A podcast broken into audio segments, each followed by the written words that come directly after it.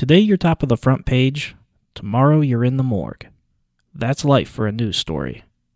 And when a newspaper has been around for 200 years, like the Canton Repository, there are a lot of forgotten stories turning yellow in the archive.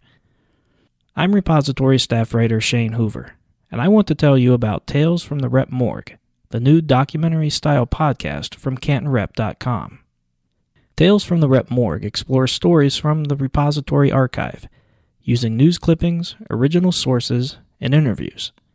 Our first four episodes cover the flu pandemic of 1918 and 1919. As millions get sick around the world, who will live and who will die in Canton? How will brave nurses and doctors fight the disease? And what will life mean for the survivors? Find out Sunday and in the weeks to come on Tales from the Rep Morgue.